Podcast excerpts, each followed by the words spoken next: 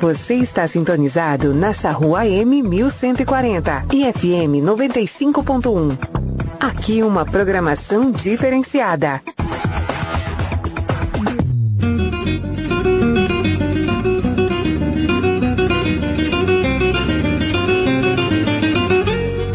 A partir de agora, Charrua Rural, com a apresentação de Bernardo Fagundes.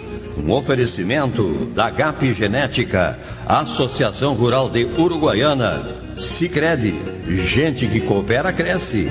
Agroplan, excelência em consultoria do agronegócio.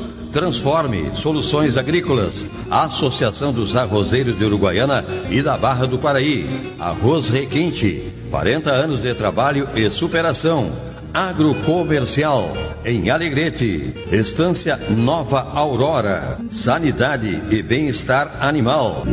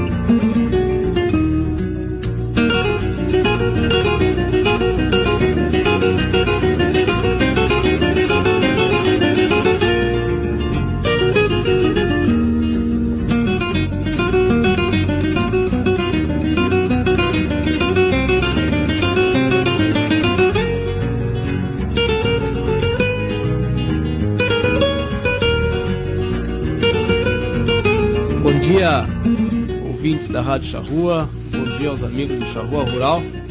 Estamos aqui mais um sábado, que é 9 horas e 8 minutos. E é 18 graus hoje, um tempo nublado, né? Mas tudo correndo como dentro do previsto. Vacinação correndo bem e é, acontecendo. Sabe, me vacinei essa semana que passou.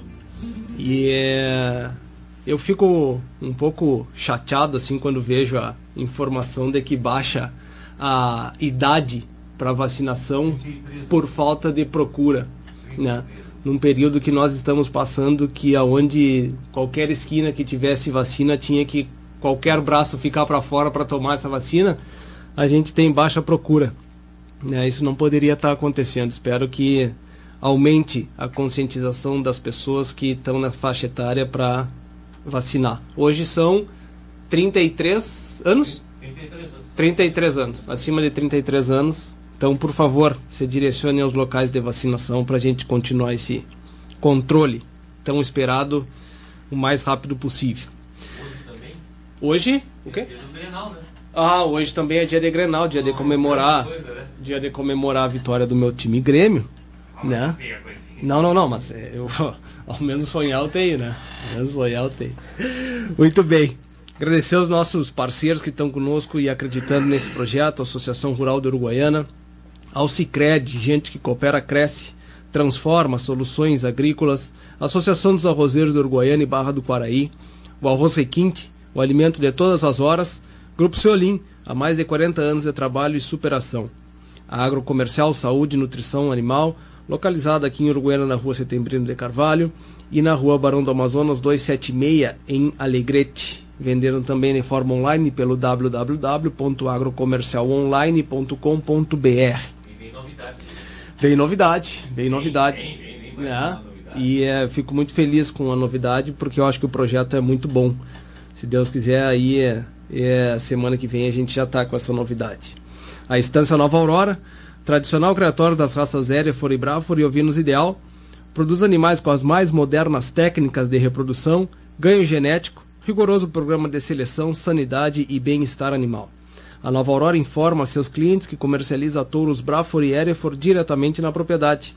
Basta agendar a visita pelo número 3412 4033 ou ainda pelo celular 99607 1050 ou pelo e-mail cabanhanovaaurora.com.br.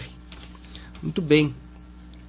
Ah, a gente tem essa intenção no programa da gente falar, obviamente, do nosso agronegócio, mas é, a gente tem o costume de, de ter na nossa fronteira aqui, como tem a, a, a pecuária e a agricultura na sua pujança maior, uh, a gente tem o costume de falar muito sobre esses temas. Porém, é importante a gente é, falar sobre outras possibilidades dentro do nosso agronegócio. O agronegócio ele é muito amplo, né? E é vasto as possibilidades dentro de uma propriedade rural. Basta ter vontade, procurar as tecnologias e fazer com que elas aconteçam na nossa região. E no dia de hoje é exatamente essa uma das possibilidades, né? Estamos aqui com Gabriel Martins, professor do curso de Tecnologia em Agricultura, Aquicultura. Bom dia, Gabriel. Tudo bom bem? Bom dia, tudo bom? Tudo especial. Prazer estar tá te recebendo aqui. Que bom que pudeste vir. Que bom que pudeste vir e é, para a gente é, propagar essa tecnologia. E também conosco, Emanuel Torres Nunes, chefe do escritório da Emater da Uruguaiana. Bom dia, Emanuel. Bom dia, Bernardo. Bom dia, Gabriel. E bom dia a todos os ouvintes da Rádio Charrua. Maravilha. Sabe que é, até vou começar contigo, Gabriel, para que é, quem está nos escutando te conheça, né? E tu fale um pouquinho do teu trabalho, um pouco da tua história para a gente começar essa conversa de hoje, por favor. Eu gostaria de agradecer o, o convite da, da rádio para eu participar hoje do, do programa e mandar um caloroso abraço a todos os ouvintes, desejando saúde a todo mundo. Essa pandemia que, que não, não finda, né? A chamada do Bernardo do início é bastante importante, né? Que todos busquem a vacinação, quem tem oportunidade. Hoje a gente vai falar um pouco de algumas atividades aí relacionadas à aquicultura desenvolvidas em, em propriedades aí como forma de desenvolvimento regional. Uh, eu trabalho já há algum tempo com, com aquicultura e desenvolvendo pesquisa dentro da, das universidades e, e também trabalhando na produção comercial tive algumas oportunidades fora das instituições públicas e, e pude fazer alguns trabalhos ao longo da, da minha trajetória. E uma pessoa, ela é sempre feita de história, né? E a minha história, ela foi bastante sinuosa ah, ao longo dos anos. Uruguaiana foi a décima cidade onde eu, eu morei, então eu completei uma, uma dezena de, de, de cidades aí que, que eu pude morar. Na região sul eu morei nos três estados, eu pude morar em Minas Gerais também por um, por um período de tempo. Eu tive a oportunidade para ir fora do Brasil, trabalhar com produção de, de tilápia no México também. E, e já no meu doutorado uh, existia um, um, anseio muito grande que eu trazia da, da produção, era uma, uma demanda do mercado, né? tentando desenvolver sistemas aí com menos utilização de água, com maior aproveitamento de nutrientes, para de alguma forma buscar alternativas que viabilizem a, a produção, tanto do ponto de vista econômico, quanto do uso de recursos, né, como a água, como os nutrientes da ração. Então a gente vem ao longo dos anos desenvolvendo trabalhos nesse sentido, com sistemas de produção, e aqui em Uruguaiana eu estou desde 2017, fazem quatro anos, e como professor efetivo desde 2019, fazem quase dois anos, foi em, em agosto de 2019 que, que eu me tornei professor efetivo. E por um curto período no, eu, eu, eu, pude desenvolver atividades presenciais na universidade. Logo depois que eu, que eu me tornei professor efetivo, a gente infelizmente teve a situação da pandemia. E nós estamos construindo alguns laboratórios na, na nossa instituição, na, na Unipampa. Quero mandar um abraço enorme a toda a comunidade acadêmica. Uh, é uma ansiedade muito grande para a gente poder voltar com atividades presenciais e por enquanto não podemos e, e as estruturas nos aguardam para a gente dar seguimento, né? Mas a gente tem trabalhado aí para tentar desenvolver tanto cientificamente quanto o, uh, do ponto de vista regional a nossa atividade, né? Uhum. Então a gente tem uma equipe muito qualificada no nosso curso de tecnologia e agricultura. Um abraço para o pessoal lá também. Uhum. Uh, a gente tem um, um, um grupo extremamente qualificado na nossa cidade, trabalhando com aquicultura e, e a gente espera aí que, que em breve, aí, vamos dizer, num, num horizonte de cinco anos, a gente consiga mudar bastante o panorama que a gente vai explicar um pouco ao longo do programa. Uhum. E tu és natural de onde, Gabriel? Eu sou de Cachoeira do Sul. De Cachoeira. É isso, fica no centro do, do estado. Uhum. Gabriel, tu, essa, a, tua, a tua formação, a tua linha de trabalho, né? apesar de ser a, a, aquicultura, ela é bem direcionada à piscicultura, como é que, como é que tu trabalha, como é a tua linha de pesquisa ou de trabalho efetivamente? Exato, Bernardo. Uh, eu, eu tenho trabalhado ao longo dos anos, uh, inicialmente eu trabalhei principalmente com espécies de peixes nativos, né, que são das bacias hidrográficas da região sul do Brasil. Né. Eu trabalhei bastante com jundial, trabalhei com peixe-rei, eu trabalhei com peixe marinho linguado, e quando eu ingressei no, no doutorado, eu fui trabalhar num frigorífico de peixes em Santa Catarina e, e esse frigorífico trabalhando com tilápia.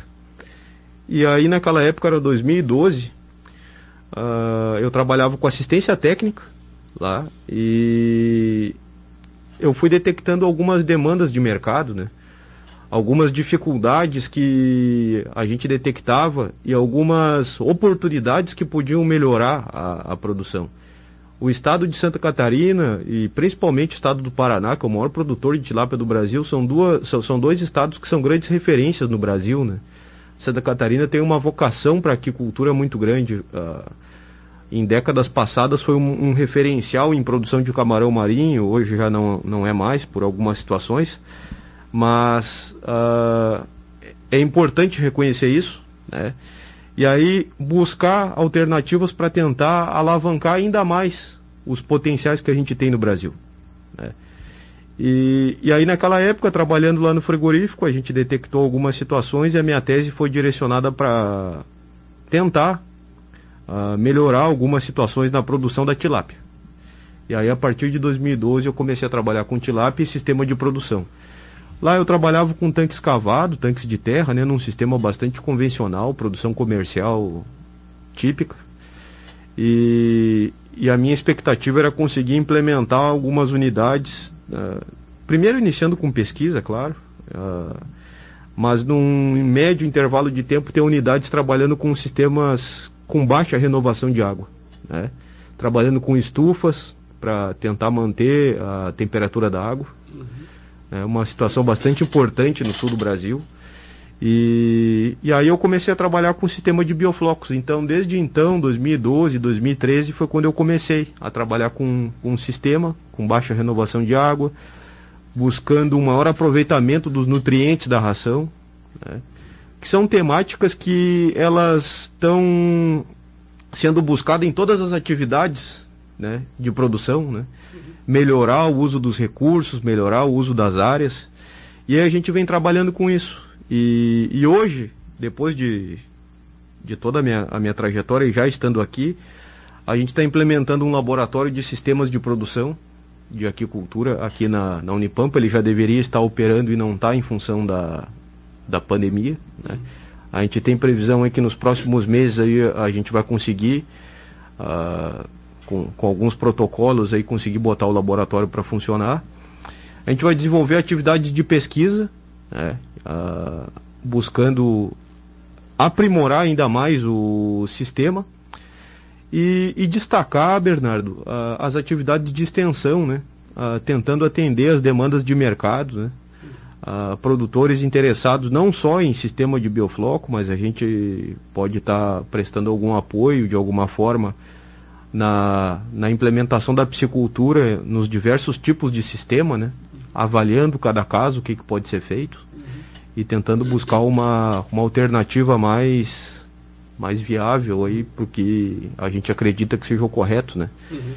Então a gente tem trabalhado dessa forma e, e quando a gente está aqui e na fronteira oeste, eu não sou da natural aqui da, da região e a gente está numa região muito peculiar, né, Bernardo?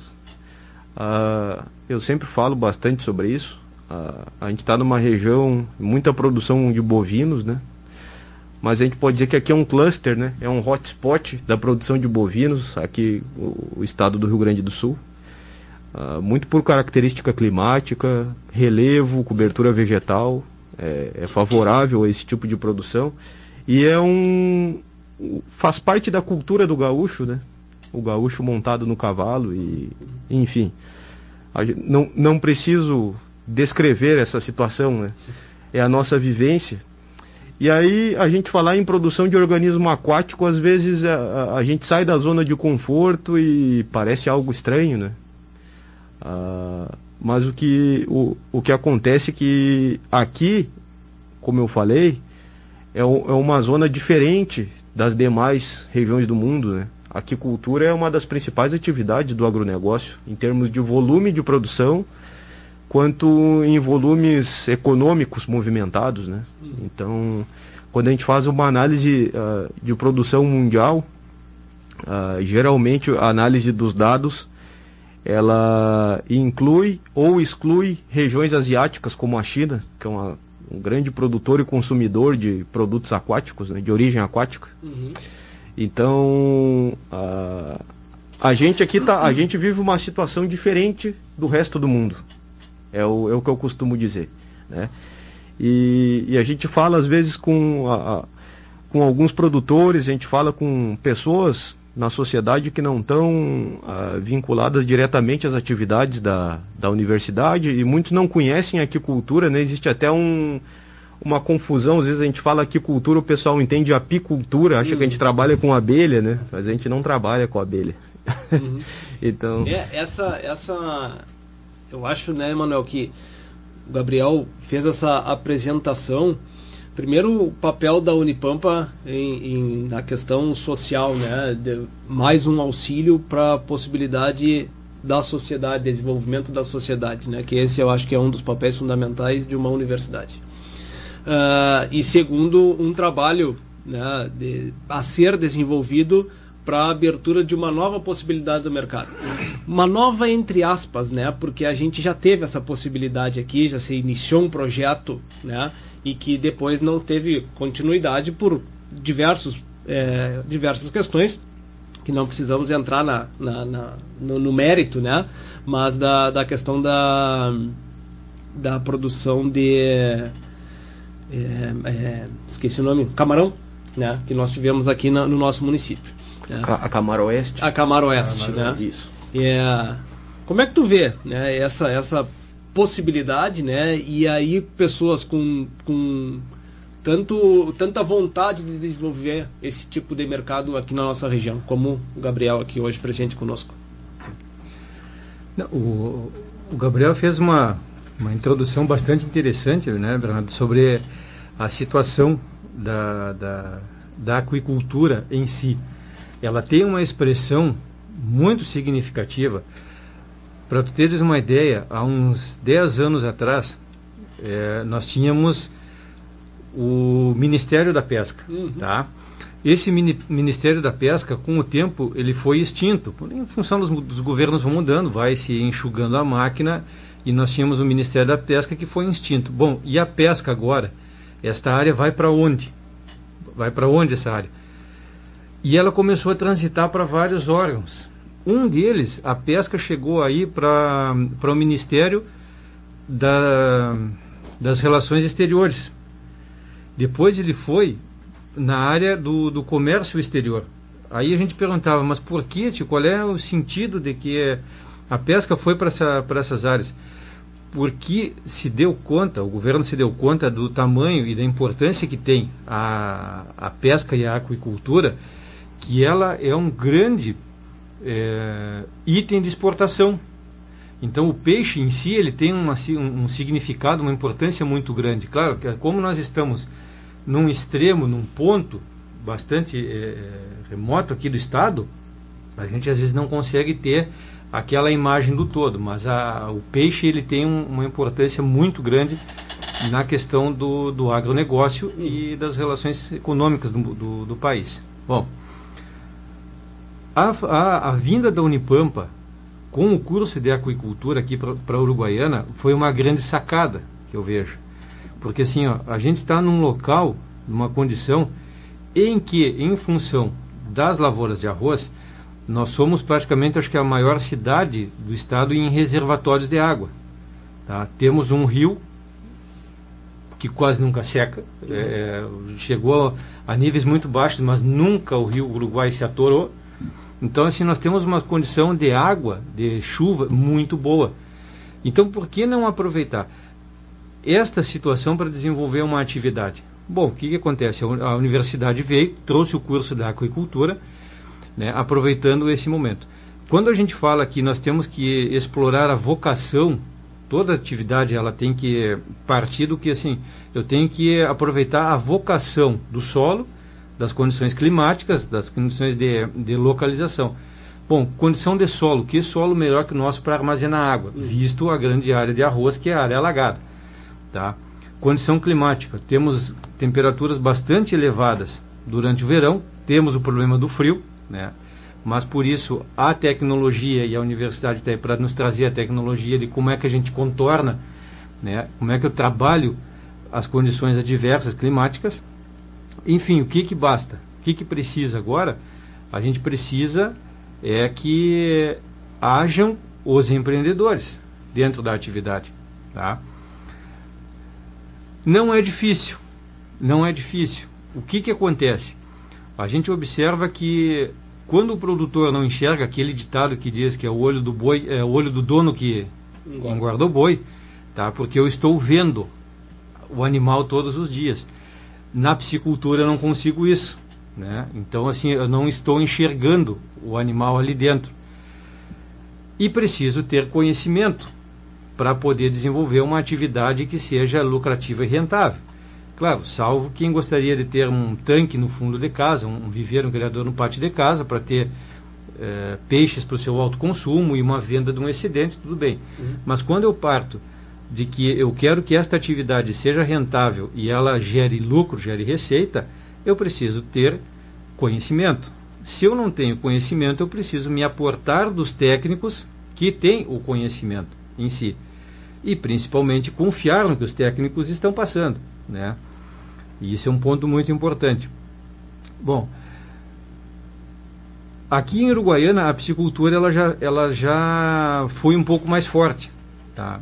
Acho que uns dois, três anos atrás, quando a gente teve um período de seca aí, eh, o pessoal começou a dar uma maneirada, né, em função da questão como o Gabriel apontou, que é uma atividade que ela precisa renovação de água. Então eu preciso ter uma boa fonte de água para estar alimentando e renovando a água nos meus viveiros, porque tem uma série de fatores, uma série de processos químicos e físicos que acontecem na água e que se eu não cuido, corro o risco de matar os meus animais, perder os animais. Então alguns tanques foram é, deixados de lado, então deixar de lado. Vamos entrar mais adiante nas questões técnicas e legais da atividade, Tá? Em, eh, em, si, eu não posso simplesmente pegar o meu peixe e sair vendendo. Né? Uhum. A legislação sanitária me condiciona, porque é uma carne que ela tem uma perecibilidade grande. Se em seguida começa a, a ter processos e eu vou perdendo a qualidade da carne, então ela tem que passar por um processamento, vamos dizer assim, mínimo, que me dê condições de longevidade dessa carne no mercado. Com relação aos hábitos, que a gente pode abordar assim, ó, hoje se vê cada vez mais as pessoas buscando esta alternativa, buscando comer mais carne de peixe. Ei, Manuel, desculpa te interromper, mas é que isso é importante, né? Isso mudou bastante com a pandemia. O, o mercado consumidor, não talvez em, em, em, quantidade consumida por pessoa ao ano, né? A, a, Organização Mundial da Saúde, ela recomenda 12 quilos né, por ano uh, de, de peixe consumido, né? aqui em Uruguaiana a gente não tem o dado, uhum. mas esse número ele é bastante inferior a, a, aos 12 quilos uhum. consumidos é. por ano. Uhum. Talvez a gente está com um valor abaixo de um. Né? Eu, acredito, eu ia dizer, eu ia dizer isso. É, é, deve ser muito baixo. É muito baixo, e aí o que acontece é que isso está muito relacionado com questões de saúde, né? Uhum. Porque a composição nutricional dos peixes, de uma forma geral, ela é muito benéfico para a nossa saúde. Os tipos de gordura que temos nos peixes, eles são muito, muito benéficos para a saúde, né? Uhum, então, essa é uma temática que agora, durante a pandemia, uh, mudou um pouco as pessoas se preocupando mais com cuidado com a saúde e preparando o alimento em casa, né? Uhum. Então, Eu acho que isso é uma questão que não vai mudar. É. É verdade, essa veio para ficar. É. E essa, essa questão que tu comenta, é, do, dos problemas do consumo baixo também, primeiro o nosso hábito, né? Nós somos é, é carnívoros, é, carnívoros de carne vermelha, né? Essa, é o nosso costume, né? A outra é a logística que o Manuel colocou muito bem, né? A, a distância que nós estamos no centro de distribuição. É, para quem gosta de comer sushi, por exemplo, né? E que tem um mercado consumidor bastante grande aqui grande, em Uruguaiana, sim. o peixe passa aqui em Uruguaiana, vai a Porto Alegre e depois volta para Uruguaiana. Então só da onde ele vem já vai ser mil e tantos quilômetros, vai uhum. andar daqui da Uruguaiana mais mil e tantos para ir e voltar. Né? Nós estamos falando de 3 mil, 4 mil quilômetros aí que o peixe anda para poder novamente chegar aonde ele passou. Né? É, então, a logística disso aí também tem um problema grande nessa nossa questão de consumo, porque o mercado que vai ofertar tem dificuldade para receber esse produto. Perfeito. Né? Não, e, e, assim, ó, é, como o Gabriel falou, nós temos um, esse dado não te, assim a gente não tem de uma maneira concreta, entende? É, nós temos um assim mais ou menos uma ideia amostral do que é capturado uhum. por parte, não especificamente é, piscicultura, vamos dizer assim, no peixe dentro dos diferentes processos, seja o meio natural, através do rio, seja no sistema de, de, de criação. Tá? Uhum. Mas o consumo, pelo que a gente observa assim, de, de, captura, do que é capturado de peixes no rio por parte da, da, da atividade pesqueira, claro que boa parte desse boa parte deste peixe não fica em Uruguaiana Vem compradores de fora, pega esse peixe e leva embora. Tá? Uhum. Mas pensando no consumo pelo volume, claro, aí como diz o Gabriel, se a gente vai estratificar é, per capita, eu não saberia te dizer, possivelmente de fato está menos de um. Mas o volume de peixe que circula é muito grande. Mas é, é um peixe que depende exclusivamente da captura, do processo de captura no habitat natural. Então, assim, a piscicultura, ela vem exatamente para tu cortar esse, esse, essa dependência externa, porque ela é cíclica. Tem épocas que o peixe dá mais, está mais fácil de pescar, depende da oscilação do nível do rio, das condições de água, da temperatura. As espécies que estarão disponíveis variam conforme o tempo, tá? mas na piscicultura tu elimina esse, esta sazonalidade, esse, esses picos, tu consegue manter de uma maneira mais horizontal a oferta desse peixe. Por isso a piscicultura é tão importante. Uhum. Né? Uhum. Uh, ainda existe no município a questão tradicional da, da pesca em si. Então, assim, muita gente vai para as barragens, muita gente vai para o rio para fazer a pesca. Mas o que eu quero dizer com, com isso? Existe o consumo. Uhum. Né? Só que não é, ainda não é aquele peixe produzido de maneira adequada, que tu esperou o, tempo de desenvolvimento, tu usou técnicas adequadas, a água tem uma boa condição que uh, tem, acho que tinha uns estudos lá da Unipampa da, da, qualidade da carne do peixe aqui, muita da qualidade da carne do peixe que ela sofre influência em, em função de, de, todos os elementos químicos que acabam circulando na água, e isso não é só de Uruguaiana, porque o rio Uruguai uhum. vem lá do, lá do, uhum. do limite do estado. Né? Então tem essa influência. E eu consigo produzir uma carne de excelente qualidade, tá? é, de uma maneira com práticas ecológicas, com práticas sustentáveis, e colocar esse peixe no mercado tá? à disposição do consumidor da forma que ela gosta, gostaria. Uhum. Quando tu cita assim, ah, nós temos o hábito da carne vermelha, de fato, mas isso a gente consegue trabalhar. Né? Se eu não me engano, eu acho que foi é, Kotler, diz que tu consegue criar o teu consumidor. Em algumas vezes, eu já citei em outros momentos, é, eu lembro assim, lá em 95, 96, tá? praticamente não se comia hortaliças folhosas em Uruguaiana. A partir lá dos anos 98, 97 e 98, tu tem o que? Uma grande oferta do produto. Tu tem continuidade da oferta desse produto no mercado e uma alface de qualidade. Junto com a mídia, e aí o, Daniel, o, o Gabriel aborda muito bem, que é a importância da, da qualidade da carne, a mídia te diz que todos os teus nutrientes que o teu organismo precisa, porque tu consegue armazenar gorduras, o, o, as vitaminas e, e, minerais tu não armazena, tu uhum. vai perdendo todos os dias. Tu supre como? Através do consumo de hortaliças. Então tu começa a colocar continuamente hortaliças e com qualidade no supermercado, tu cria o teu consumidor. Criou-se o hábito de comer. Tanto que hoje se produz muita hortaliça folhosa. E a folhosa é por causa da questão de logística. Uhum. Mas assim, tu criou o consumidor. E eu me refiro assim que na psicultura é a mesma coisa. Hoje um dos medos que as pessoas têm é assim, ah, para quem eu vendo? Não. Pensa que tu tem 120 mil habitantes em Uruguaiana, 80 mil, vão tirar crianças, uhum. alguma coisa. Mas mesmo assim a criança, se tu consegue colocar essa carne de peixe bem trabalhada, tu já vem trazendo ela nutricionalmente equilibrada desde dos, uhum. dos anos básicos da vida. É, eu, essa, essa questão do, do, de mercado, né? Ela, quando tu entra numa análise econômica do negócio, obviamente que tu tem que pensar sobre isso, né? Uhum. É, é, o básico.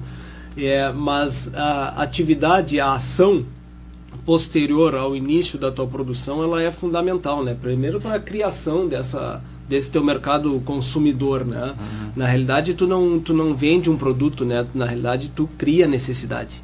Né? E quando tu cria é. a necessidade, é daí que teu mercado vai, teu produto vai saindo, teu mercado está sendo construído. Né?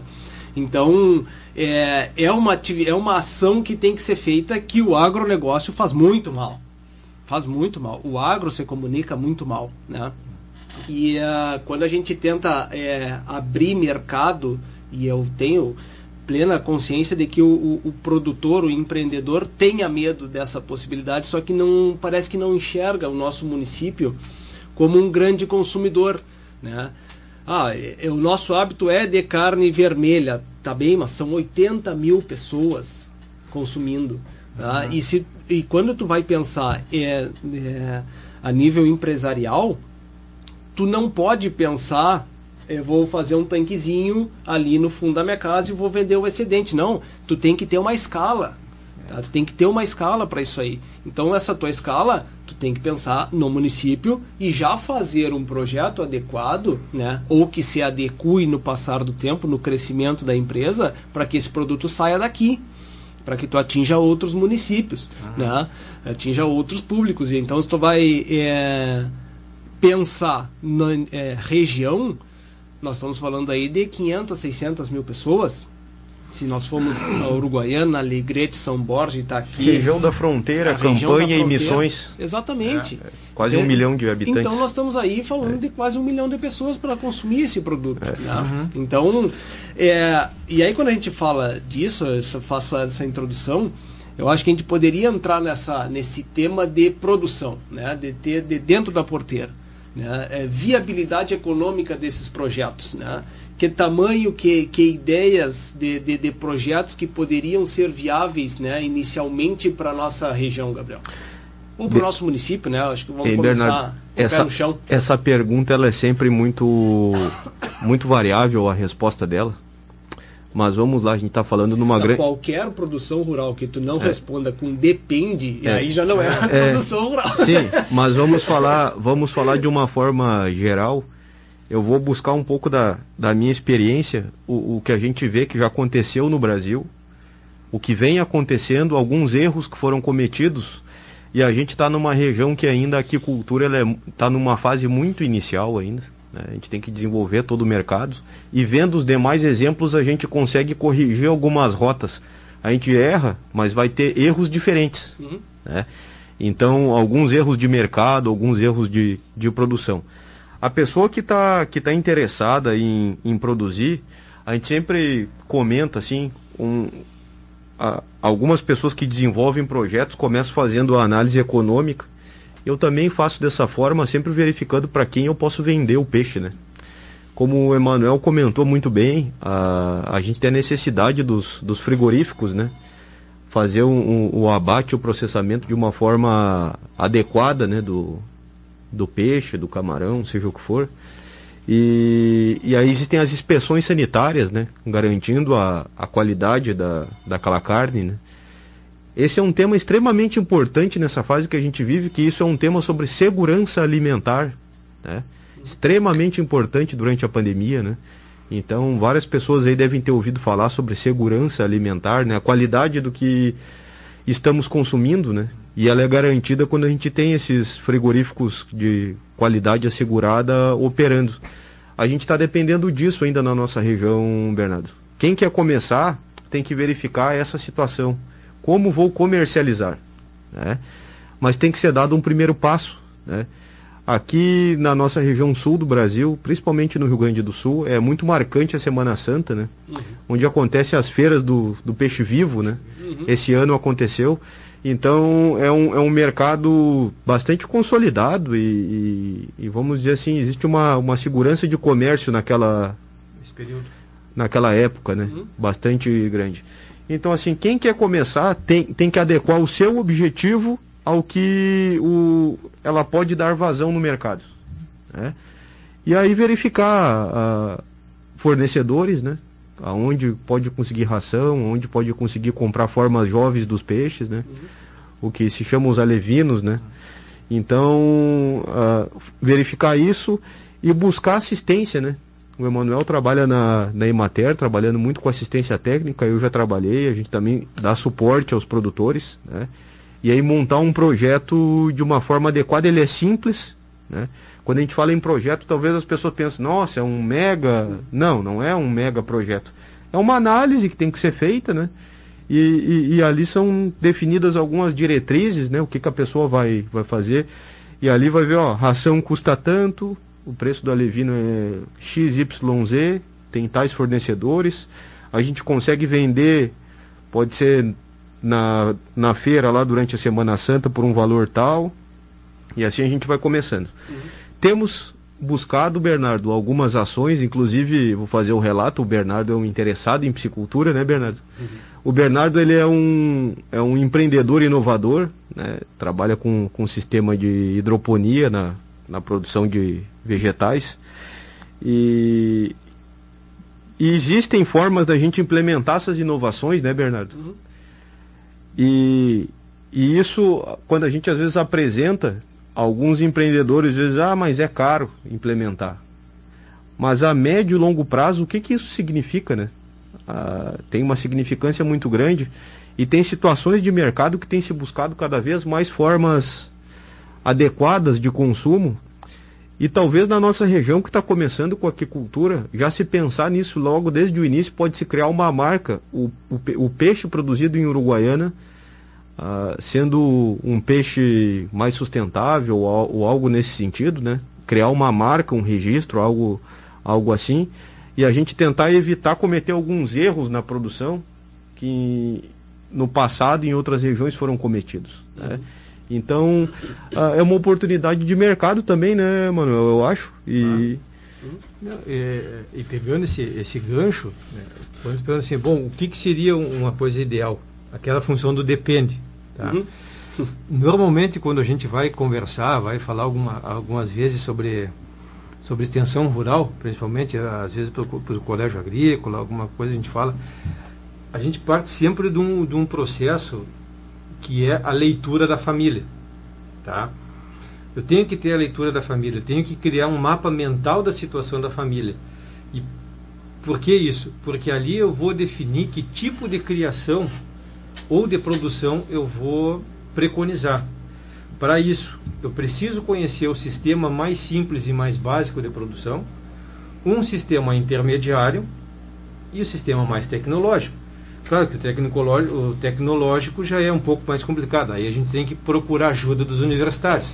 Né? Mas, hein, Manuel, é tudo caso a caso, né? É, para cada, é, cada situação cada a gente tem um leque de opções, né? Hum, então. É, e, não que às vezes um tanque, né, Gabriel? O, a pessoa, o produtor pode ser assim, não, eu posso ter um, um viveiro só. É inviável? Não, se tu fizer ele bem feito, com dimensões adequadas, claro que não dá para dizer assim, bom, eu vou fazer um tanquezinho de 10 por 10 e vou tirar lucro em cima. Não. É uma produção animal. Produção animal depende de escala. Né? Porque assim, o meu lucro unitário é baixo, então eu preciso ter escala. É. Então, quanto maior a minha área de cultivo, maior a minha área de criação, maior as chances que eu tenho de, de ter rentabilidade do meu negócio. Claro que num aprendizado, uma áreazinha pequena, bom, eu vou aprender, vou começar com uma coisa pequena, depois eu consigo ir. Mas, hein, Emanuel, um dado assim, vendo um panorama do, do nosso país, em torno de 70% dos, dos produtores de aquicultura, eles são pequenas propriedades, né? Uhum. Pequenas a médias, uhum. né? Não são os grandes, não, que, grandes. Que, que, que, dominam a atividade. Então, assim, Santa Catarina, Paraná, muito comum áreas alagadas aí de um hectare, duas hectares, né? Uhum. Então, são produtores pequenos, a médios, né? Uhum. Aí tu vê que essa coisa, o, o quanto a atividade intensiva é impactante, né? Porque tu pega assim, ó, um hectare de arroz, tia, não é nada. Um hectare de gado, tu não faz nada. Mas, cara, bota um hectare de área alagada para criação de peixe. Ou um hectare para produção de, de, de, horticultura. Cara, esse latifúndio, uhum. dentro de uma. Pode ter um hectare de horta é latifúndio, você é latifúndio. de grama. É. E na piscicultura. É, Emanuel, sem, sem muita tecnificação, né? Um, um, sistema assim, tendo um cuidado razoável, é possível ter uma produtividade de 10 toneladas de peixe por hectare, né? Perfeito. Eu ia chegar, né, eu ia até é. fazer, fazer a pergunta essa para vocês, da capacidade de produção, é. né? Em sistemas é, convencionais e sistemas intensivos, né? Para a gente da, situar quem está nos escutando para entender volume. Um, um, sistema bem básico, sem, sem muita tecnologia, é possível. Tilápia, 10, quilo, 10 toneladas por, por hectare, 10 a 15. Né? Uhum. Conforme vai se aumentando um pouco a tecnologia, vai se consegue atingir produtividade maior, uhum. principalmente utilizando aeradores né, elétricos e tendo um cuidado maior com a qualidade da água, daí tendo uma assistência técnica com uma precisão maior, né? Uhum. Aí vai se atingindo 20, 25 toneladas por, por hectare. Uhum. A tilápia ela rende um terço de filé do peso dela, então se a gente está falando de 10 toneladas por hectare, são uh, aproximadamente 3 toneladas de, de filé, né? uma, uma carne sem espinho, né? Uhum. então é carne pura né? Uhum. por hectare, então sem muita tecnologia. Né? Então já sistemas um pouco mais intermediários, semi-intensivos uh, aí, já se pode chegar a 20, 25 toneladas, né? Uh, utilizando um pouco mais de tecnologia. E os intensivos aí quase que não tem limite, né? Pode se trabalhar com 100 toneladas por hectare, 150. Então, uhum. né? então são valores bastante altos. É, aí nós e... estamos falando de entre saindo do mais simples, tá? De, de, aí de carne, tá? Saindo do mais simples de 3 toneladas de carne de filé Aham. por hectare a, a 40, 45 toneladas a, hectare. por hectare né, de filé. Né? Então é, é, um, é, um, é um vasto caminho, né? É. uma diferença grande para processos tecnológicos é, para ir buscando a intensificação, né? E Bernardo, o sistema que eu trabalho pesquisando lá na universidade, a gente consegue trabalhar 20, 25 quilos por metro cúbico de uma maneira comercial, né? por metro cúbico, porque a produtividade ela é tão grande que a gente não usa nem a unidade hectare. Então, se fosse colocar por hectare, seria 250 toneladas por, por hectare. Né? Uhum. Então, é, é, é, um número bastante significativo. Né? Então, assim, a gente tenta uh, sempre fazer uma análise da situação. Né? Uh, claro que aumentar a, a, a, produtividade, ela exige um aumento da, uh, de conhecimento técnico sobre o sistema. E isso muitas vezes é um limitante. Né? Uhum. A gente vive uma, uma era da sociedade como um geral, não era da aquicultura, uma era da sociedade geral, que eu vejo como. Isso é uma opinião minha, né? Uma, uma coisa muito importante, a gente está passando muito por transferência de tecnologia. Né? A gente tem muito conhecimento armazenado ainda em artigos científicos, em livros. Dentro da universidade a gente tem um armazenamento muito grande de informação e a gente tem uma dificuldade de fazer transferência de tecnologia. Né? Como que eu transfiro lá para o Bernardo que está interessado em trabalhar com psicultura? Né? A gente tem essa, essa dificuldade. E essas transferências de, de, de, tecnologia, elas têm se facilitado, né? Eu aqui agora conversando com vocês, é, é uma forma de tentar dialogar, uhum. né?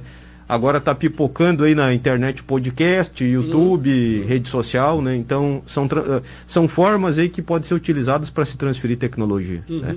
A gente tem essa dificuldade, né, Bernardo? Essa, essa, tu falaste numa questão de que a gente tem que pegar projetos e adequar, né? É, esses tempos eu estava é, conferindo algumas coisas na, na, na, internet e tal, assim, e tinha uma, tinha uma, uma moça que estava falando sobre filhos né? E a diferença da formação escolar né, que você tem, que é onde tu tá, na, tu tá no colégio, e é, são apenas alguns colégios que desenvolvem o empreendedorismo nos alunos, né? O que é uma pena. É, mas tu é, tu, tu, tu é levado a um caminho que tu não pode copiar. Né? E por um lado, tu, eu entendo, é o desenvolvimento da, do, do do intelecto, tu não pode não copiar e tu criar o teu intelecto, desenvolver o teu intelecto. Quando tu vai para o empreendedorismo, o que mais tu tem que fazer é copiar.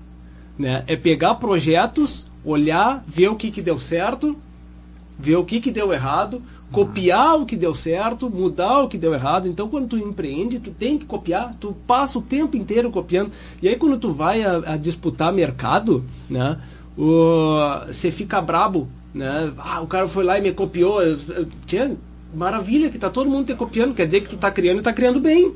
Né? Agora continua criando. Né? É. Então tem essa diferença e aí quando a gente vai é, falar de, de, de para desenvolver, desenvolver estes negócios, é, de pequenas propriedades, né? Parece que tu tem que criar a roda, reinventar a roda. Não, Não. é bem pelo contrário, né? Uhum. Tu tem que pegar projetos adequados, trazer para a tua realidade e ver as possibilidades que são para desenvolver. E aí, Bernardo, muitas vezes a inovação passa pelo simples, né?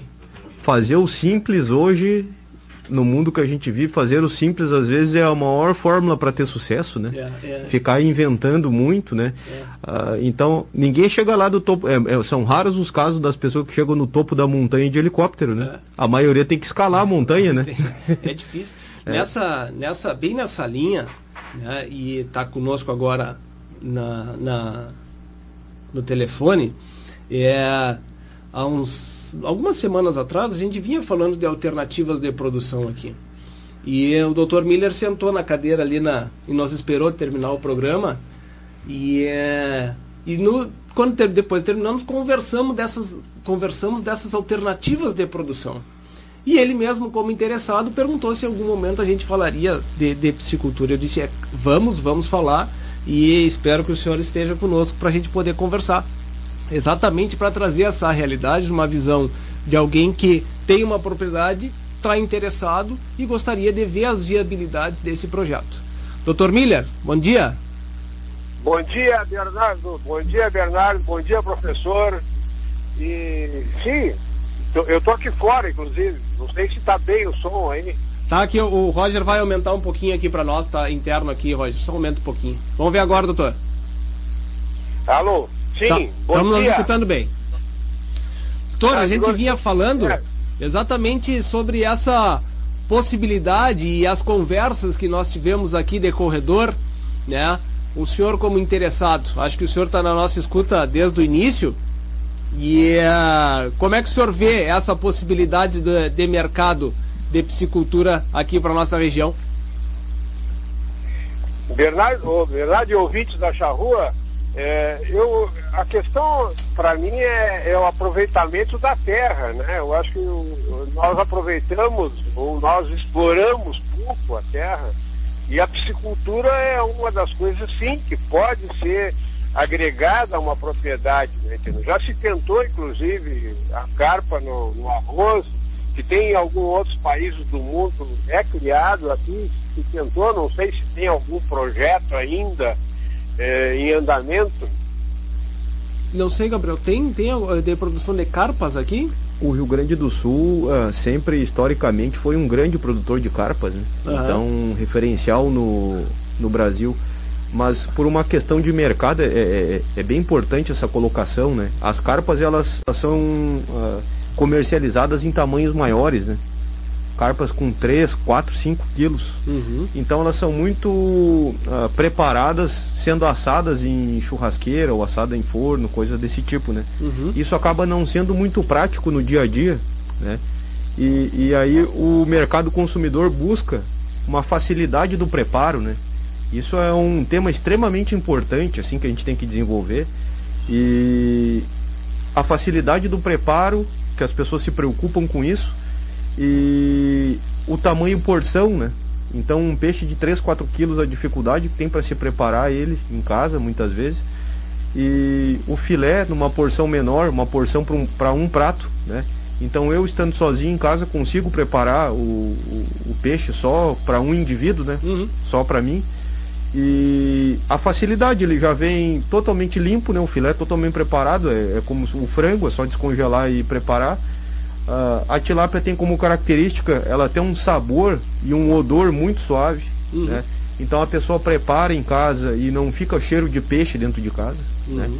Que algumas pessoas reclamam em relação a isso, né? Uhum.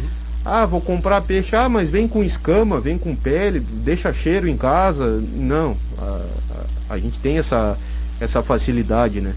E aí tentar desenvolver talvez, uh, eu já conversei com o Bernardo nos, nos bastidores, aí, conversas anteriores, que a gente tem desenvolver um mercado com peixe fresco, com uma qualidade de carne mais alta do que o peixe congelado. Uhum. Né? Tem um diferencial. Então, Miller, é essa diferença, né? uh, que a gente tem uh, de mercado. Existe sim um consumo para as carpas, mas tem esse limitante do tamanho em, em que elas são consumidas. Né? Uhum. Dessa, dessa questão que, que o Dr. Miller coloca de, do aproveitamento né, da, da, da, terra, né? a gente tem, como o Emanuel também citou, as barragens, né, as reservas de água aqui para as lavouras. Existe a possibilidade de se ter projetos adequados para as barragens? Bernardo, existe um, um, dado, eu não vou me lembrar com precisão do número, mas existe mais de 20 mil hectares de área alagada de águas armazenadas em barragens aqui em Uruguaiana. Então é um, uma quantidade muito significativa. Uh, isso é utilizado muito como justificativa para a gente desenvolver projetos. Tá? Os projetos de aquicultura eles podem ser integrados a essas barragens, utilizando a água que sai da barragem para a produção uh, nos tanques escavados, né? uhum. ou para abastecimento hídrico de algum outro tipo de sistema. Uhum. Tá? Então pode sim ser utilizado essa fonte, uhum. né?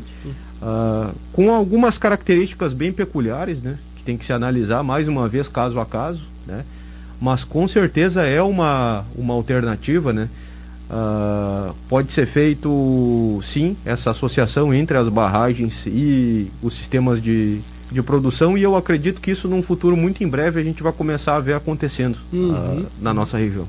Tá. Do... É, alô, fale, fale, Seguindo nessa, né, nessa linha aí da, da, da, irrigação e das barragens, eu fico olhando aqui para os valos de, que, que que, que são, usados para justamente levar água. Esses valos, muitas vezes, eles são fundos e são coisas, tem um desnível, inclusive, o que facilitaria, talvez, alguma coisa de, de, trabalho. Eu pergunto se alguém já pensou, se é viável, e essa, esse é o meu questionamento eh, principal, né, entendeu? Porque eu fico olhando aqui em casa, tem um monte de valo, e eles durante a maior parte do ano ficam vazios. Uhum. Eu acho que ele se refere a canais de irrigação, né? É, é canais de irrigação. É, é, o mesmo é. sinônimo. Uhum. Uh, é, tem, tem que ser feita uma análise, Milha. Uh, talvez possa ser possível tentar fazer uh, algum sistema adaptado. A gente não tem nada nesse sentido por enquanto. Né? O, o que a gente tem utilizado e inclusive existe uma preocupação em desenvolvimento de tecnologias para a construção de tanques, né? Então pode ser um tanque de terra escavado, feito com maquinário, né? Uhum.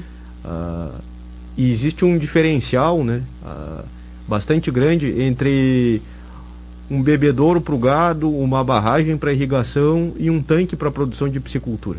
Né? Uhum. A gente constrói ele de uma forma adequada para atender a necessidade da produção. Uhum. Né?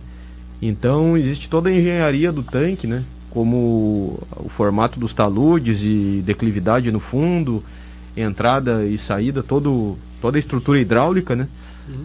Para que seja benéfico para a produção, né? Quando a gente tem estruturas que não foram planejadas para a aquicultura, tem que ser feita uma análise bem feita. A gente não tem nada uh, sendo desenvolvido para a utilização de canais, uhum. valos, né? Uhum. Então, hoje eu eu não saberia dizer, tem que analisar, ver cada caso, porque esses canais eles não têm um padrão também de profundidade, ca cada, cada unidade tem a sua característica, né? Uhum. então é muito variável isso. Uhum, né? uhum. Mas essa alguma fase da produção, tipo uma fase de engorda, eu não sei, eu tô, tô chutando assim, teria uma possibilidade?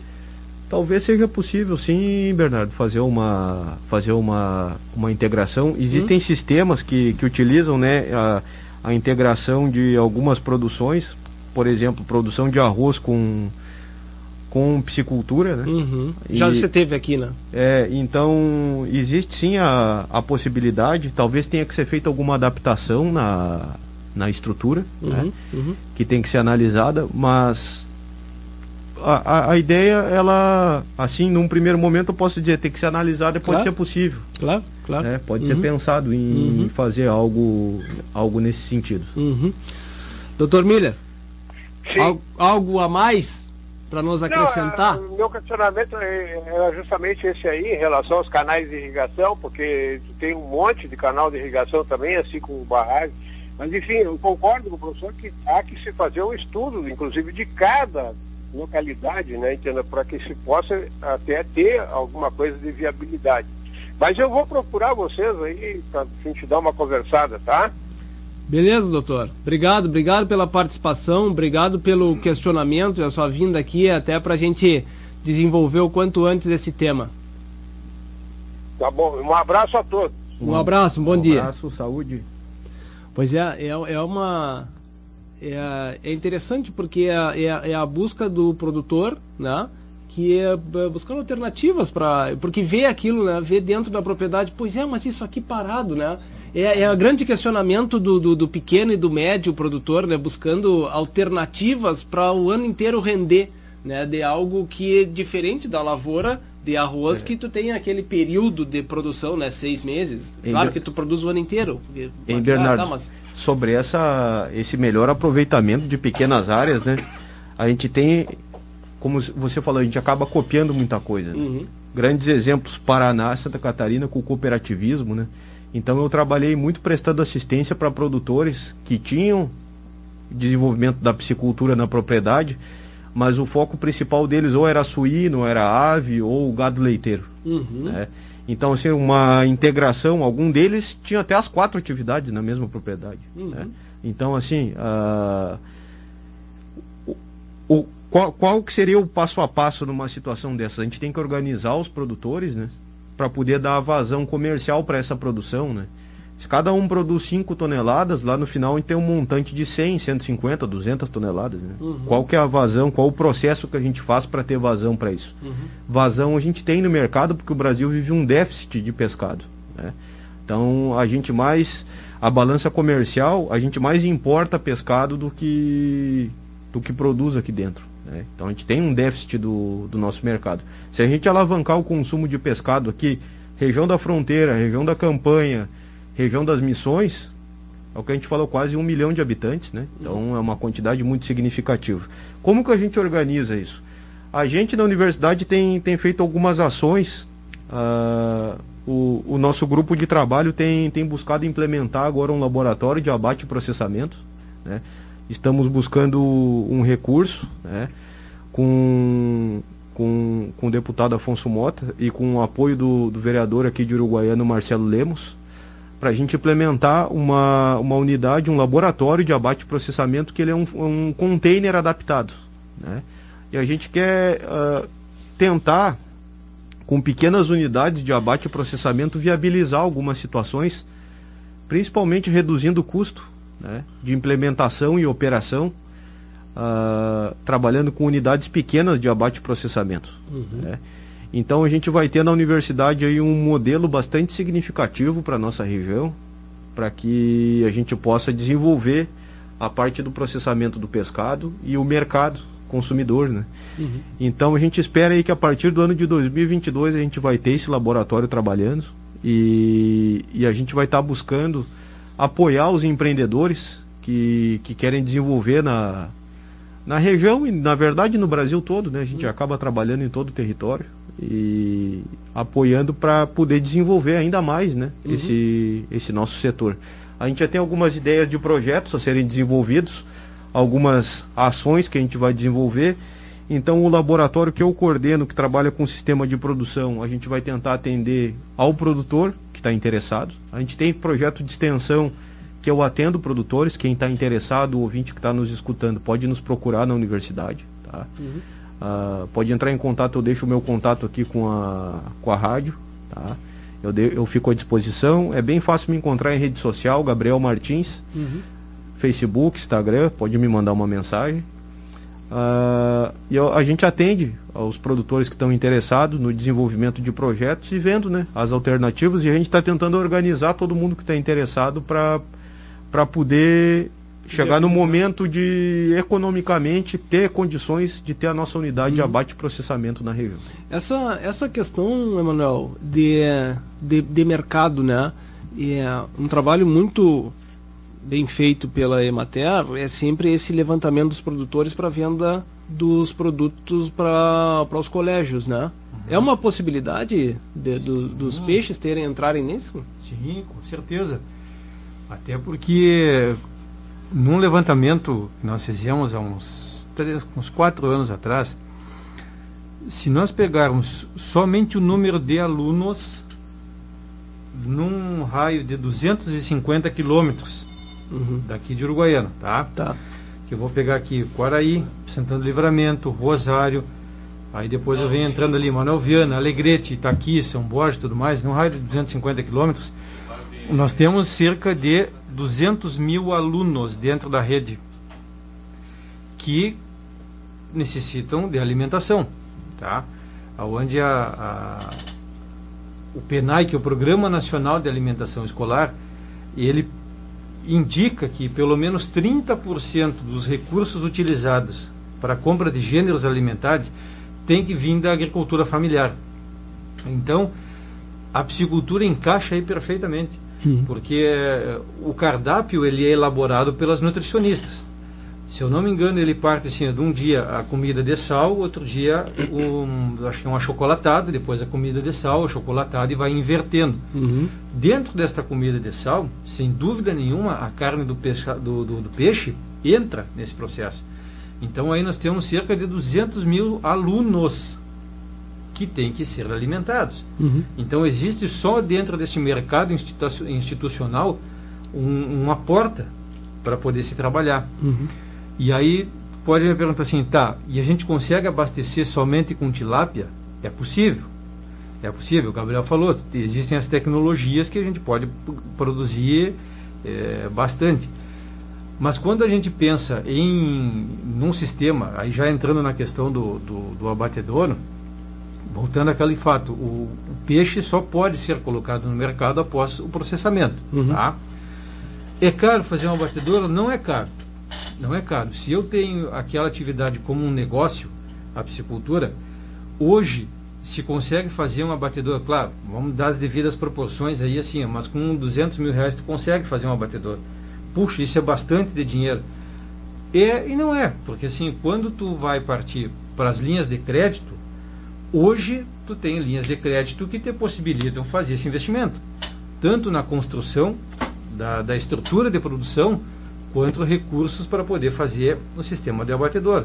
E tem sistemas mais é, simples, né, como o, o, Gabriel falou, que são contêineres adaptados, que é, com certeza não vão custar 200 mil reais para fazer isso aí, pensando em obra física. Tá? tá, e aí eu preciso somente da. Eu posso fazer isso só com tilápia? Pode, mas também dá para a gente fazer um sistema integrado. Porque pensando na condição ambiental e na condição de, de, de, ciclo de produção, é, quase sempre eu vou, eu vou tirar essa tilápia até o outono. Março, abril, maio eu vou conseguir tirar essa tilápia. Bom, e o resto do ano, o que, acontece? A estrutura fica ociosa? Não, ela não precisa ficar ociosa, porque eu posso desenvolver na minha, na minha propriedade é, os outro, é, sistema de criação com outras espécies. Uhum. A tilápia eu tenho muito específico durante esse período de primavera, verão e outono. Tá, e o restante do, do ano, o que, que eu faço? Bom, tem sistema bifásico, sistema trifásico, onde entram as carpas. Tá. E, Manuel, esse aí é bem é, é o meu é o meu tema maior de claro. É. O meu tema maior de trabalho é, é esse, uhum. buscar estratégias para a região sul do Brasil durante o período de inverno, né? Uhum. Então eu trabalho com um sistema super intensivo dentro de estufa. Então eu possibilito fazer dois até três ciclos por ano de produção na nossa região fria. E tilápia. E tilápia. tilápia. Uhum. É.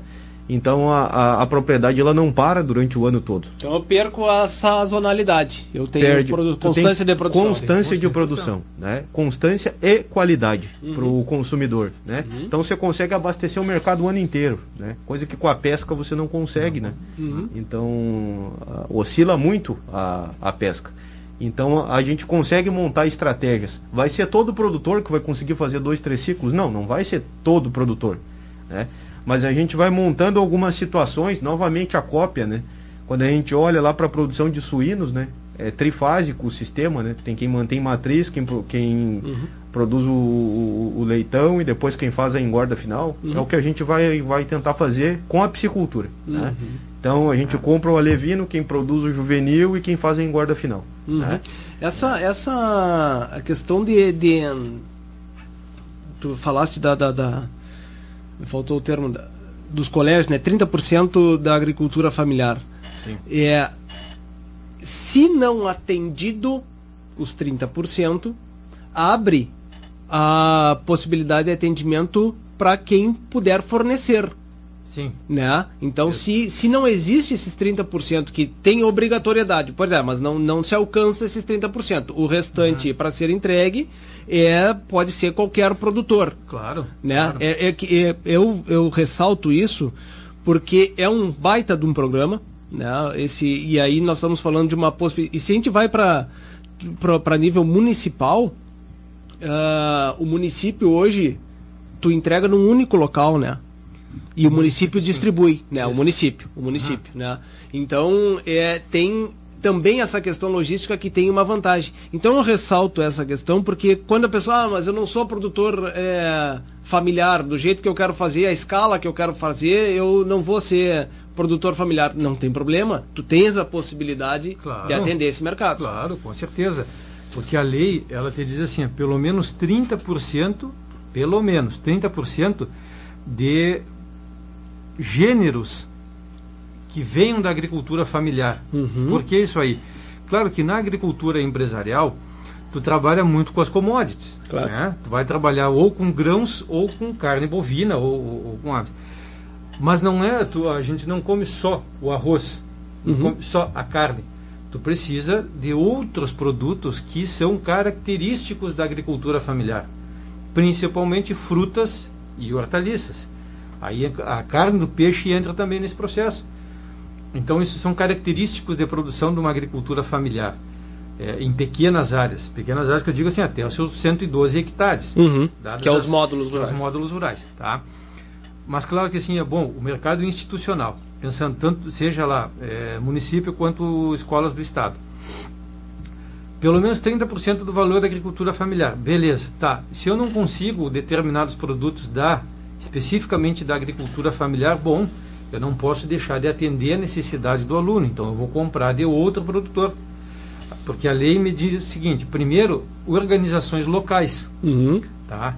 Preferencialmente, bom, primeiro tem assim, os povos tradicionais, primeiro, seriam de, de preferência, né? Indígenas, é, quilombolas e assentados da reforma agrária. Aí depois tu vai abrindo o leque para os produtores locais. Depois cooperativas locais, até que tu abre para cooperativas ou produtores fora da tua região. Uhum. Mas a possibilidade existe. Uhum. Bom, eu não me enquadro dentro da agricultura familiar. Por isso eu não posso entrar no programa, no programa do PNAE, não, porque aí teria prioridade. Então como é que fica? Aí tu entra dentro do processo da, das licitações das escolas.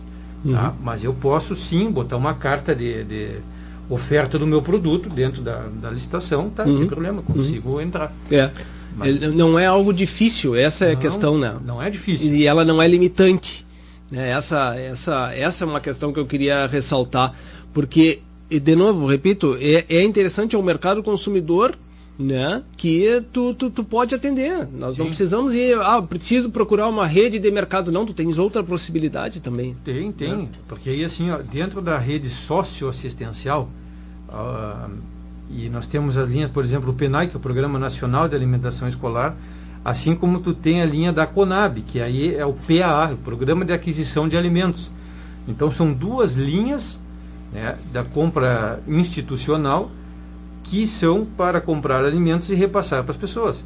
Se eu paro eh, e penso assim aqui na rede municipal e estadual, eu tenho 30 mil alunos, mais ou menos 30 mil alunos, são 30 mil consumidores. São 30 mil pessoas ou jovens que têm que comer todos os dias, enquanto eles estão na aula. Uhum. Então, assim, ó, existe a demanda pelo produto. O mercado existe. Agora, claro, é, é, como sabe bem, aquela questão da lei da oferta demanda. Eu não posso ter um produto hoje e passo um ano sem ter o produto. Eu tenho que me organizar para poder ter Ter constância. constância. Bom, eu posso ter uma grande safra, um grande volume, fazer uma armazenagem e vou desovando o meu produto conforme vai passando o prazo. Mas é possível fazer isso quando eu faço um ciclo só, faço uma única atividade, ou, como disse o Gabriel, faço mais de um ciclo. E aí eu uso as tecnologias para isso. E- Existe, só desculpa, Gabriel, só é, existe a possibilidade de uma unidade de abate, tá, ser é, usada concomitante com outros produtores, por exemplo, eu na minha propriedade tenho a unidade Unidade de abate. de, de abate, tá? Sim, Mas o perfeito. produtor da 20 quilômetros de mim produz, vai trazer esses peixes, eu vou abater e vou botar eles no mercado. Existe Perfeito? essa possibilidade? Tem, tem. Porque, bom, eu sou, eu sou um produtor, tá? Lá do Embaá, tua propriedade no Itapitocai. Eu tenho lá o meu volume X de peixe, né? Claro que aí entra as estruturas necessárias. Claro. O peixe precisa chegar vivo até o local do abate. O que, que eu vou fazer? Eu vou ter que ter um caminhão com um tanque. Me fugiu o nome do tanque. É, Caixa de transporte. é, uma caixa de transporte. Então eu vou fazer a despesca do meu peixe, coloco dentro da- das caixas de transporte, um tanque, e vou chegar até a unidade de abate, lá na tua casa, com o meu peixe vivo, Uhum. e lá eu descarrego o peixe, vai passar pelo processo da sensibilização, a limpeza e tudo mais, e faz o abate. Uhum. E aí, a partir dali, eu poderia pegar, numa situação já legalizado o teu processo, eu posso pegar este peixe, tá? se eu tenho como armazenar na minha propriedade, ou seja, tu fez apenas a prestação de serviço de abate para mim, eu posso trazer na minha propriedade, armazeno e vou distribuindo, Tá. dadas as devidas já eh, legalidades. Vamos dizer Uhum. assim, pula- passamos o processo de- do passo Sim. a passo da legalização. Perfeito. Tá. E vou distribuindo. Ou então a gente pode ter o processo da parceria e eu dizer, Bernardo, tu abate para mim, tu consegue armazena, eu tenho um mercado, eu faço contrato com o mercado, Uhum. ou vamos dizer assim, com a escola, um exemplo. Diz, olha, eu preciso de tantos quilos na semana para entregar para a escola tal. Bom, a partir dali a gente se organiza para fazer a comercialização. É, mas o que, que é mais comum, né? São, são frigoríficos comerciais, né? Que eles trabalham regionalmente comprando o, É. o, o peixe dentro de uma região. É o mais convencional, né? Porque vi- viabiliza, é muito caro manter uma, uma planta, né? Então, ah, o produtor, para ter a sua própria planta de abate e processamento, tem que ser uma produção muito significativa, né? Para poder viabilizar economicamente. Então, assim, eu vejo que aqui em Uruguaiana hoje, para a gente começar, precisaríamos de uma unidade, né? Então, assim, só para a gente enumerar, né? Enumerando os mercados a serem atendidos. O mercado da merenda escolar, extremamente significativo, né? Uh, o mercado venda direta para consumidor, né? Então, as embalagens pequenas aí cada vez ganhando mais espaço dentro do mercado e venda para restaurantes né? Uhum. e supermercados. Né? Uhum. E a rede de rede, mercado é absurda, é, e, é gigante. E restaurante. E aí a, a, questão do restaurante, a gente internamente, lá no nosso curso, a gente sempre conversa muito sobre isso. Alguns colegas lá gostam muito de pesca, né?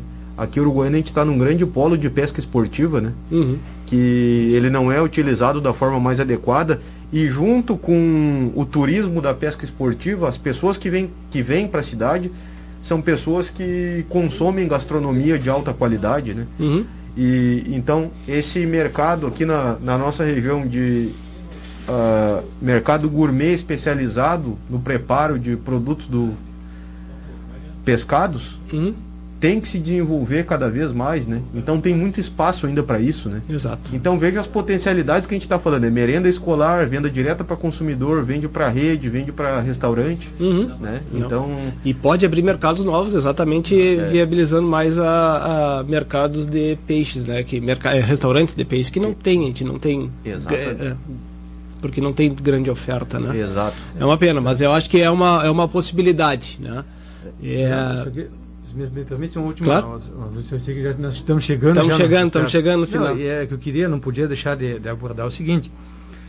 É, todo produtor, que o produtor de repente pode pensar assim, ah, tá, eu posso fazer meu, meus tanques agora, construir sim, sem problema. A gente marca uma visita, avalia as condições da propriedade. Tá, se eu não tenho meu dinheiro, não tenho dinheiro para fazer isso agora, nós temos que pensar que nós é, entramos num novo plano safra. Uhum. Né? Claro que o projeto ele tem, a gente tem que comprovar a viabilidade para o banco de que aquilo que está sendo proposto vai dar capacidade de pagamento das parcelas que o banco está tá emprestando, ao mesmo tempo isso vai gerar receita para o produtor. Mas hoje nós temos o crédito rural que está muito mais facilitado. Uhum. Né? Uhum. Uh, nós temos assim nas linhas do Pronaf Hoje tem tranquilamente quatro instituições, é Cicred, Banco do Brasil, a Caixa, Banrisul, Banrisul. que trabalham com essas linhas do Pronaf. Uhum. Então, dependendo da, de cada produtor, conforme a sua familiaridade com cada agência bancária, instituição financeira, pode buscar os seus limites de crédito e aí a gente elabora o projeto. Né? É, de crédito para fazer um investimento. Uhum. Agora, claro, tem é um são detalhes, é um passo a passo. Né? Tu tem que se dar conta que existe um, um passo a passo. Uhum. Bom, teríamos também a patrulha agrícola do município que, que auxilia. A gente tem trabalhado com o secretário Rodrigo para construir o nosso plano municipal de desenvolvimento rural, de onde a piscicultura, lógico, vai fazer parte. Porque quando tu tem um plano municipal de desenvolvimento rural, todas as potenciais atividades estão incluídas no plano, no plano tu consegue captação de recursos para isso, seja uhum. para maquinário, seja para operador, para o custeio do maquinário. E hoje o município tem máquinas para auxiliar na, na, na, abertura de tanques. Uhum. Né? Existem alguns entraves, questões de, eh, burocráticos ali do poder público que infelizmente a gente não conseguiu. Né? E uhum. tem toda uma estrutura que a propriedade precisa para a gente poder desenvolver. Mas tem sim meios de se construir. Uhum. Né? Tanques com crédito rural, e aí com o crédito tu compra todos os equipamentos faz um custeio, uhum. mais, até para as linhas de piscicultura, de aquicultura, suínos e aves, é, o limite é de 200 mil por beneficiário. Então, olha, 200 mil dá para te fazer um bom projeto de, de piscicultura, uhum. com prazos de dois, dois anos de carência e oito anos para pagar. Uhum. Ou seja, tu consegue trabalhar dois anos e aí tu vai pagar recém lá no terceiro ano, tu começa a pagar e tu tem oito parcelas uhum. anuais para fazer o pagamento.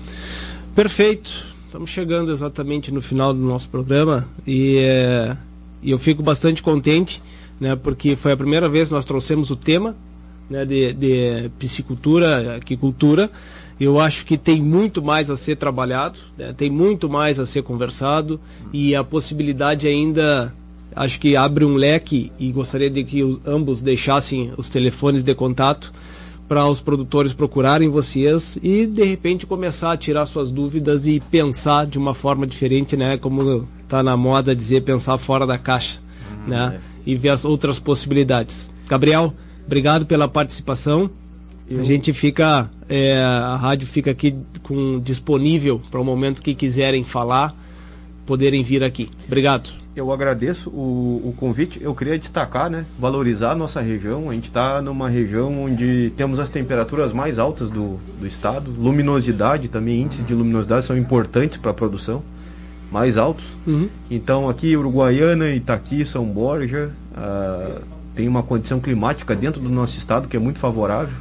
A gente tem que explorar essa potencialidade hídrica também. A gente conversou um pouco sobre mercado, né? Mostrando uhum. oportunidades. Então, quem tiver interessado pode entrar em contato comigo, com o Emanuel. A gente tem uma equipe dentro da universidade, a gente trabalha junto com a Emater, uh, tentando desenvolver a, a, aquicultura e a gente dá o apoio. O meu telefone, o prefixo é 53 999 43 1033.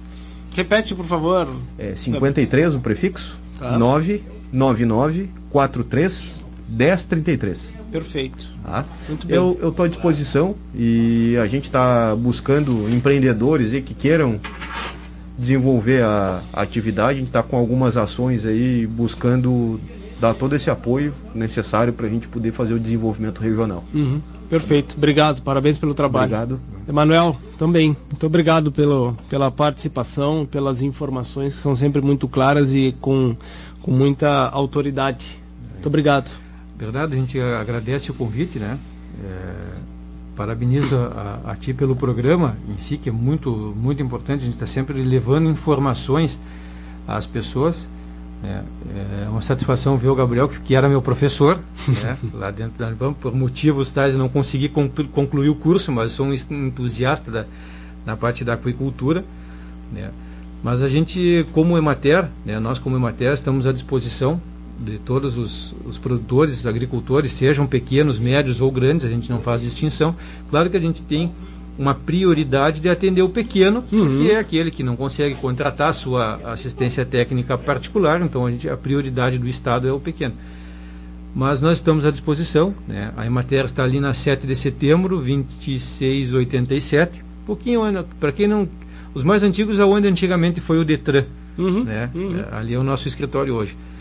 Então, aguardamos as pessoas, né? Uhum. De segunda a sexta, no horário comercial. A gente está lá para atender o pessoal. Perfeito. Muito bem. Obrigado a paciência dos ouvintes, obrigado pela participação. Diógenes, como sempre, nosso ouvinte, obrigado também pela participação. Nós dizemos de que é uma ótima alternativa para os pequenos produtores rurais. Né? É, muito bem, acho que atingimos o nosso objetivo. É, até amanhã, porque o programa se, o programa repete, amanhã às sete e meia da manhã. Hoje tem o Grenal, o dia eu acho que vai ter até às quatro e meia, né, o Grenal? Não, o meu dia vai continuar com certeza bem depois. O nosso dia. Não, olha, a fase tá horrível, cara. Não, mas é para todos, né? É para todos. A fase tá horrível. É, o Maia vai falar bem sobre isso. O Maia vai falar bem sobre isso. Ah, muito bem. Um bom dia a todos. Continuem se cuidando. Por favor, se vacinem. Um grande abraço, bom final de semana. A Associação dos Arrozeiros de Uruguaiana valoriza os seus associados e mantém diversos programas para promover o desenvolvimento da atividade orizícola, sempre incentivando o empreendedorismo e a qualificação. Temos orgulho de nossos parceiros que participam ativamente do nosso agronegócio. Braços fortes que produzem o alimento, geram renda e criam oportunidades. Você que cuida também da sua lavoura, merece uma instituição que cuide bem de você. Associação Associação dos Arrozeiros de Uruguaiana. Desenvolvimento se alcança com trabalho e parceria. Agrocomercial Saúde e Nutrição Animal, uma empresa que conhece a rotina do produtor rural e que está sempre alinhada em contribuir no foco da produtividade, com trabalho forte e conceituado que se difunde em todos os segmentos da cadeia produtiva, com uma linha completa e variada de produtos veterinários, rações, minerais, proteinados, energéticos, sêmen, sementes e fertilizantes. Venha nos visitar. Aqui nosso parceiro é você. Em Uruguaiana, na Setembrino de Carvalho 404, entre Flores e Andradas. E em Alegrete, na Barão do Amazonas 276, em frente ao Hospital Militar. Acesse www.agrocomercialonline.com.br Estância Nova Aurora, tradicional criatório das raças Erifor e Brafor e ovinos ideal. Produz animais com as mais modernas técnicas de reprodução, ganho genético, rigoroso programa de seleção, sanidade e bem-estar animal. A Nova Aurora informa seus clientes que comercializa touros Brafor e Erifor diretamente na propriedade. Agende sua visita 3412 4033 ou 99607 1050, e-mail campanha nova aurora, arroba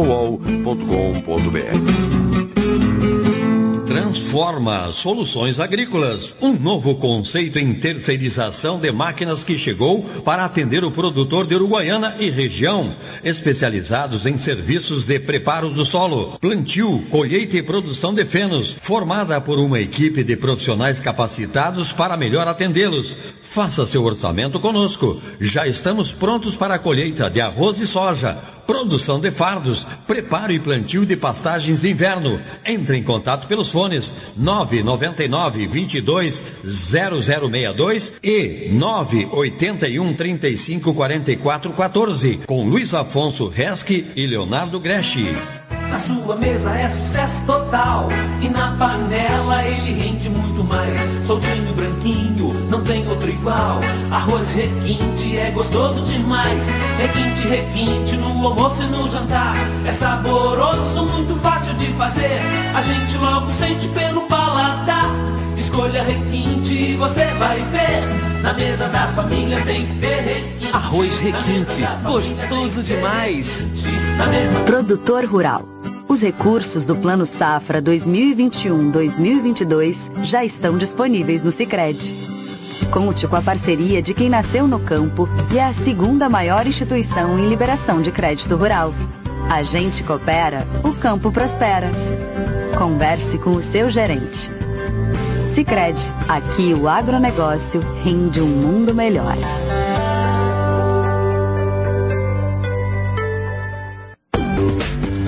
Siga a Rádio Charrua no Facebook.